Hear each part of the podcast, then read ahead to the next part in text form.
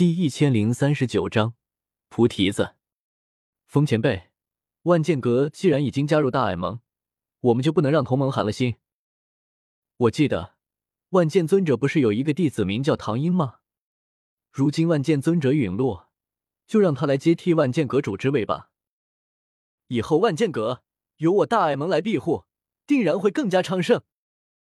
就在这时，我出声打破了这份尴尬。丹塔二巨头都感激的看着我，我笑了笑，忽然又说道：“魂殿的行事手法越来越激烈了，还好这次他们的目标是远古八族，如果是我们的话，没有远古八族的实力，我们怕是要吃大亏。如今丹塔和大爱盟还只是结盟关系，可是面对现在越发严峻的形势，你们有没有想过让大爱盟和丹塔的关系更加紧密一些？”玄空子和玄一都是一愣，他们哪里不懂我话里的意思？这不就是想让丹塔加入大爱盟吗？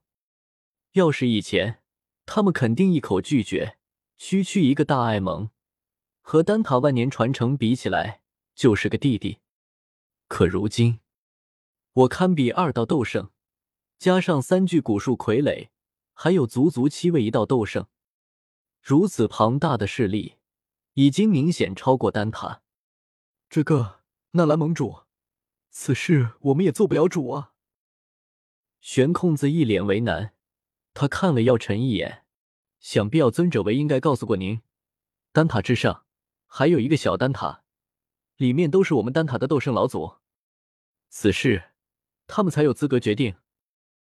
我轻轻笑起，这个我自然知道，我只是想问问你们两人。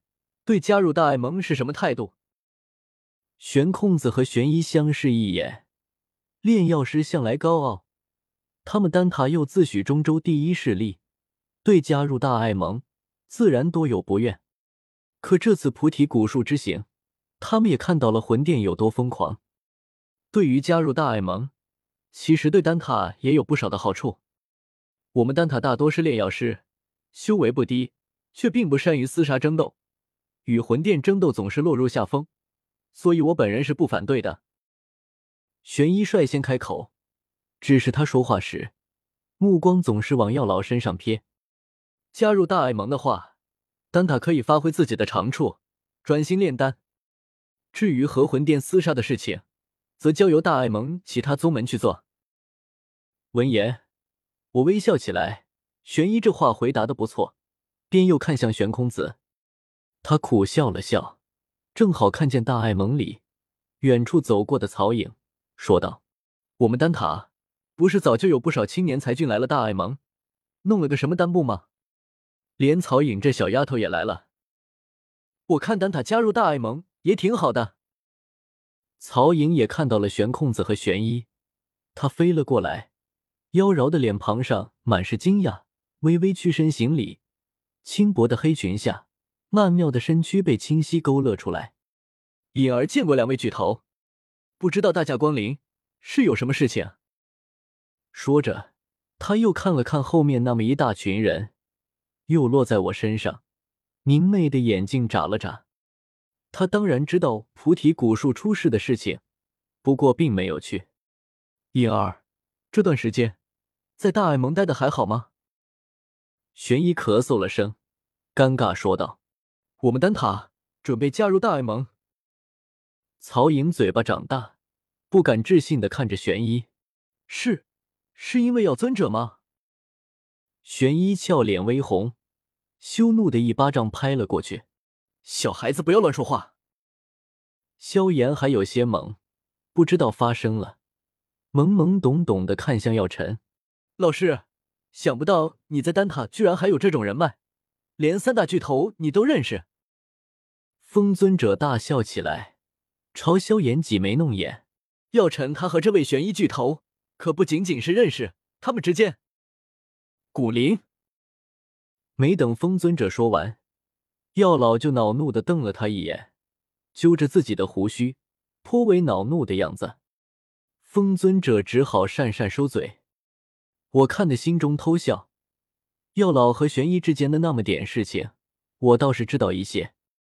诸位此行都辛苦了，叶儿，你带两位巨头去你的丹部看看吧，也可以让两位巨头指点指点你。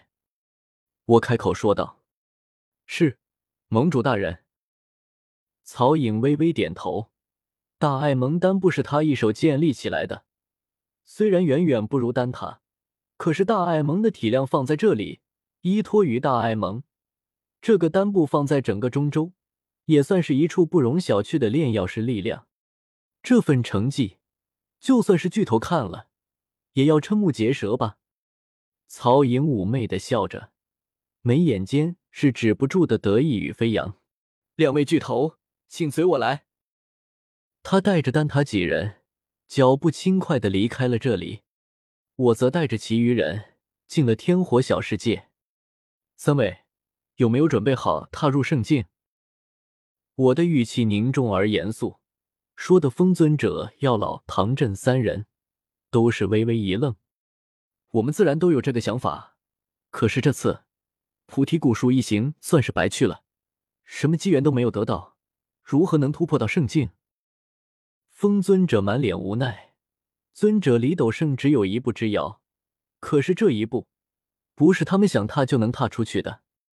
他忍不住吐槽道：“你以为谁想到你这小妖怪一样，破镜和河水一样？”我不满了，风前辈，你这话就不对了。你只看到我修为提升，却不知道我背后有多么的努力。风尊者，药老，萧炎。小医仙，不好意思，认识你这么久，还真没见过你有几天时间是在认真修炼呢。风尊者默默在心里说道。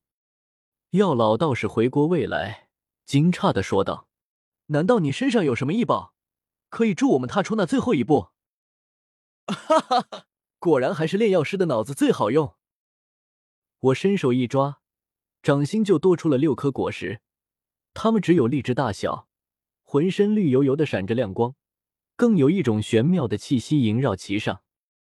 药老的呼吸瞬间凝滞，他虽然刚才就有了猜想，可是当亲眼看见，尤其是还足足有六个时，还是有些懵。这就是传说中的菩提子。唐震也是一惊，菩提子同样有令人顿悟的奇效，极其珍贵。他们怎么都没想到，我身上居然还有这种宝物。